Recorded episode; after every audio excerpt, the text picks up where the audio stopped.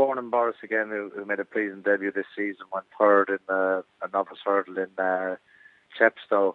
Uh, faced a, tough, stuff, a, a, tough task the last time when uh, running a listed mares hurdle in, uh, in Wetherby. This is a huge drop back in class. Step up in trip to two mile three should really suit her. So um, I think Born and Boris, stiff track like Exeter, will definitely suit her over this trip, and uh, she has to have a very good chance in what doesn't look the strongest of uh, novices. Paul Nicholls' mare, be probably second favourite, and she was just behind uh, Born and Boris in that on that Chepstow run. So hopefully Born and Boris can um, crank that former